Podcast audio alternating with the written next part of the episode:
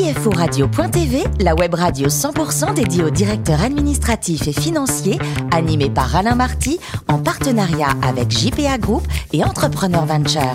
Bonjour à toutes et à tous, bienvenue à bord de CFO Radio.tv. Vous êtes plus de 11 000 dirigeants d'entreprise et directeurs financiers à nous écouter chaque semaine en podcast. À mes côtés pour co-animer cette émission, Jean-Philippe euh, Boranger, qui est directeur général du groupe JPA, 20e groupe mondial d'expertise comptable. Jean-Yves Bajon, président et cofondateur de Smart Trésor. Et Richard Fremder, rédacteur en chef adjoint de CFO Radio.tv. Bonjour messieurs. Bonjour Alain. Bonjour, Aujourd'hui, Richard, euh, on a un invité que vous qualifiez d'incroyable. Incroyable. Et, et, un pro de l'immobilier aussi. Oui, notamment, notamment quoi. Je crois qu'on peut parler, Alain, d'une véritable vie de roman, mais enfin, il faudrait plusieurs heures pour parler de tout ça. On va quand même parler d'immobilier, de LBO, puisque nous recevons Antoine Grenier, le CFO de Foncia. Bonjour Antoine. Bonjour. Alors, avec des parents professeurs de médecine, on pourrait croire que vous alliez suivre leurs traces. Et ben, c'est mal vous connaître. Vous faites éco et finance à Dauphine avant de faire un MBA à New York. Vous faites un stage chez Schlumberger. Et là, comme disent les Québécois, vous tombez en amour de la société. Qu'est-ce qui vous a fait craquer? Bah écoutez, euh, déjà, euh, peut-être un, un côté anglo-saxon, alors que c'est une boîte française à la base. Oui. On vous donne votre chance tout de suite, en fait, euh, sans se poser trop de questions. On vous propose de vite partir à l'aventure, ce qui à 23 ans est plutôt, plutôt excitant, hein, en tout cas pour moi. Et voilà, ils m'ont proposé, après quelques mois de stage, de partir en VSN. À l'époque, on faisait son service militaire. Et j'avais un VSN avec Alstom en Angleterre, donc le truc un peu pépère. Ils m'ont proposé d'aller sur une île en Afrique. En Guinée Euh, équatoriale. en Guinée équatoriale, à Malabo. euh, et j'ai dit oui. Et vous y allez comme Déjà, déjà très jeune quand même, hein, Antoine. J'ai dit oui. Euh, donc je suis parti à Malabo, euh, pour, voilà, euh, m'occuper d'une business unit, euh, et faire un job. De, de- à l'époque, on appelait ça des business. Enfin, en gros, je m'occupais de la finance pour un business là-bas. Et là-bas, vous attrapez à peu près tout ce qu'on peut attraper. Ah, j'ai chopé la malaria, euh, j'ai eu la diarrhée pendant une Vous vouliez vous punir de quelque chose Voilà. Euh, la première fois que j'ai appelé mes parents, c'était au bout de six mois. Euh, T'es vivant, ouais. Ah oui. Et puis c'était que des Américains, parce que c'est Exxon qui avait, qui avait la concession. Vous étiez le seul français. en fait. Ouais, voilà, on m'appelait French Legs. Euh, et, euh, et voilà, donc j'ai un peu appris la vie en fait. Et ça m'a fait beaucoup de bien. Alors vous retournez euh, à la voie royale, Houston, le Brésil, l'Argentine, le Middle East, la Tunisie, l'Algérie. Vous allez restructurer l'équipe finance. Vous allez passer sept semaines dans un camp. Enfin, c'est absolument incroyable. Et vous rencontrez un homme qui va vous apporter beaucoup. C'est Philippe Salle, pour qui vous devenez CFO de Géoservice d'abord, puis d'Altran. Est-ce qu'on peut dire que c'est l'homme qui vous a fait passer un cap? Ouais, cette rencontre, elle est euh, en fait euh, au moment où Schlumberger a acheté Géoservice. En fait, j'étais dans l'équipe qui a acheté la boîte. Euh, et donc, euh, on fait le deal, on close. Et donc, euh, j'arrive. Le, Schlumberger me demande de reprendre le job de CFO, qui est toujours le cas quand on achète une boîte. hein. Et donc, Philippe Salle est le l'incumbent CEO, donc je rencontre. Puis on travaille un an ensemble, intégrer la boîte. Puis on a eu un, vraiment un flash. Lui nous quitte au bout d'un an, ce qui était normalement prévu évidemment, pour prendre Altran. Et me propose très gentiment, euh, quelques mois après, de le rejoindre. Et j'étais arrivé euh, à un stade chez Schlum où je me disais soit je reste 15 ans de plus, soit je m'en vais pour tenter autre chose. Et euh, j'ai voilà, j'ai pris le risque, je suis plutôt, plutôt dans ce tempérament. Et donc voilà, on est allé Alors par contre, ça a été une expérience très compliquée. Donc moi en fait j'étais là, j'étais pas le CFO de, de, de Philippe, j'étais, il m'a demandé de prendre la France, qui n'existait pas en fait, donc on a découpé la France du siège. C'était à 50% du groupe, ça allait très très mal. Et euh, voilà, sans, parler de, trop de chiffres, euh, la boîte faisait en France 4-5 points d'ébit à l'époque. Je crois qu'elle en fait 12-13 aujourd'hui, donc on a fait quelques, restructurations. Mais on est sorti de ce, de de ce, job euh, rincé. Quoi. Et alors, enfin, Philippe Salle dirige Foncia ensuite, qui vient de faire un LBO de près de 2 milliards d'euros. Il vous appelle à nouveau pour en devenir le CFO. Et là, vous arrivez, vous découvrez l'état technologique du groupe. Foncia, c'est quoi? Et surtout, qu'est-ce que vous y avez apporté? Bah écoutez, donc euh, Foncia, c'est un- une société euh, française qui a été créée dans les années 70 par Jacques Lorenzetti, qui est quand même quelqu'un d'assez connu sur la place. Notamment pour les amateurs de rugby et de vin. Et de Exactement, vin. exactement. Euh, donc c'est lui qui a monté l'Arena à Nanterre. Euh, et donc Jackie a développé sa boîte euh, année après année euh, sur un concept assez simple en France, qui est que le propriétaire en France d'appartements, celui qui loue en fait, est un propriétaire privé bailleur. La fin des années 90, les assurances ont vendu tous leurs biens. Et donc, avec les niches fiscales, vous et moi, on achète un, deux, trois pièces, on le met en location et on le confie à Foncia. Donc, c'est ça la base du business. Il a construit son activité par acquisition, euh, achat de petits cabinets. Il cote la boîte euh, dans les années 2000 et puis vend, euh, vend aux banques populaires dans les années euh, 2007. Les banques populaires n'étant pas euh, franchement des administrateurs de biens, euh, revendent ça à des fonds. En 2011, Bridgepoint, Euraseo, qui structurent la boîte, mais font pas forcément de grandes révolutions. Et Partners Group, qui est un énorme fonds suisse avec la CDPQ, qui est la Caisse du Québec, de fonds de pension du Québec, et nous appelle.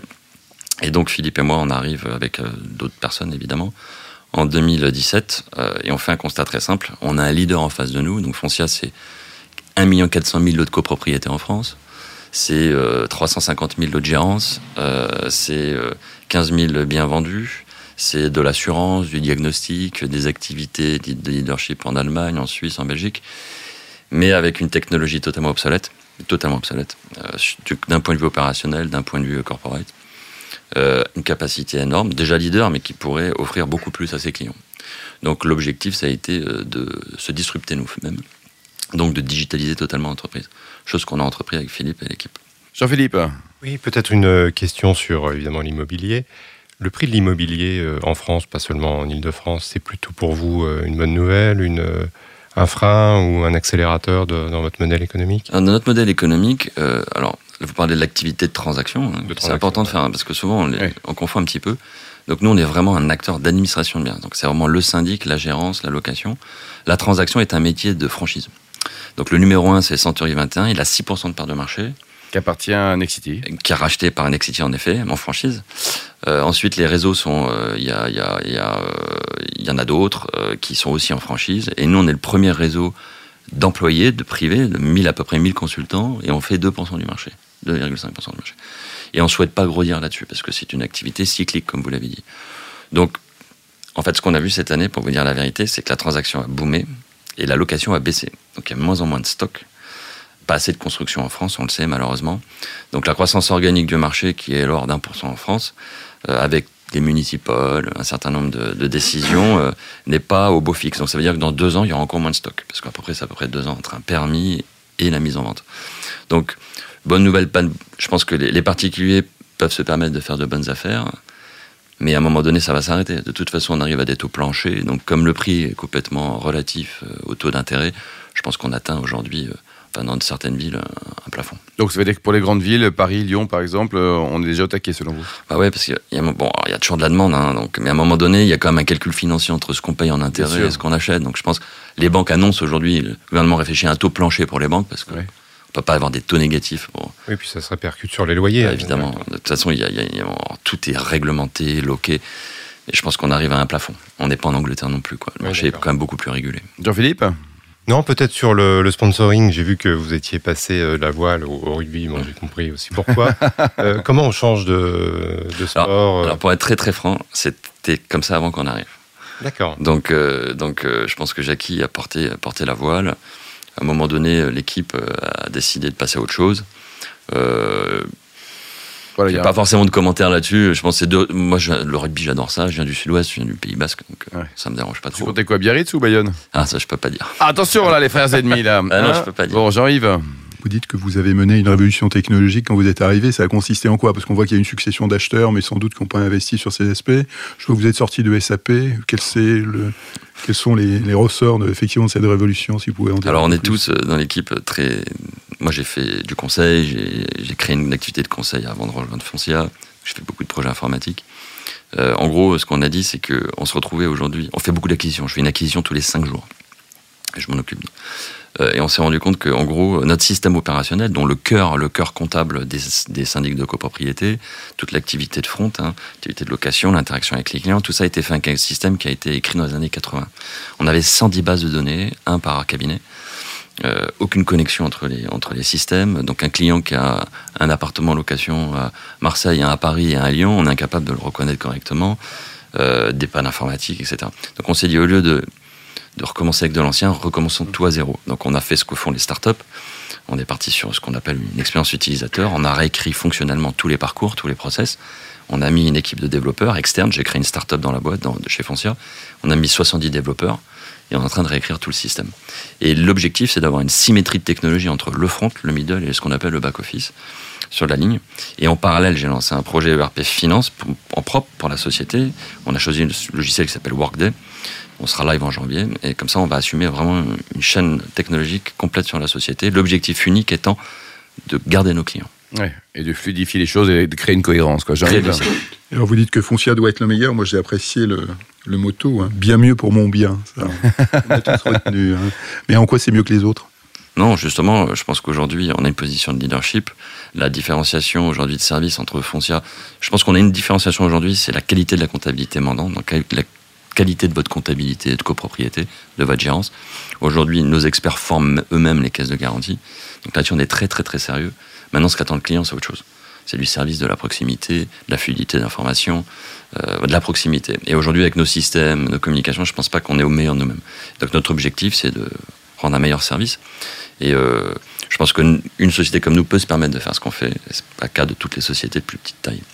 Donc demain, on veut être, euh, avoir le taux de fidélité client euh, le meilleur du marché. C'est ça l'ambition que porte Philippe Sall, en tout cas, sur le, sur le projet. Jean-Yves? Et au total, vous pensez donc qu'un réseau intégré comme le, le vôtre, effectivement, est plus puissant qu'un réseau de franchisés Ouais. Les investissements sont énormes, énormes.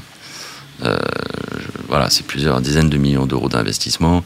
C'est lourd. Euh, un petit cabinet ne peut pas se permettre ça. Et d'autant plus que je rajoute, euh, la réglementation ne fait qu'empirer chaque année. C'est-à-dire qu'on a des lois comme la loi Houquet, qui a été créée dans les années 60, qui se complexifient, loi Allure, loi Elan, vous en avez entendu parler.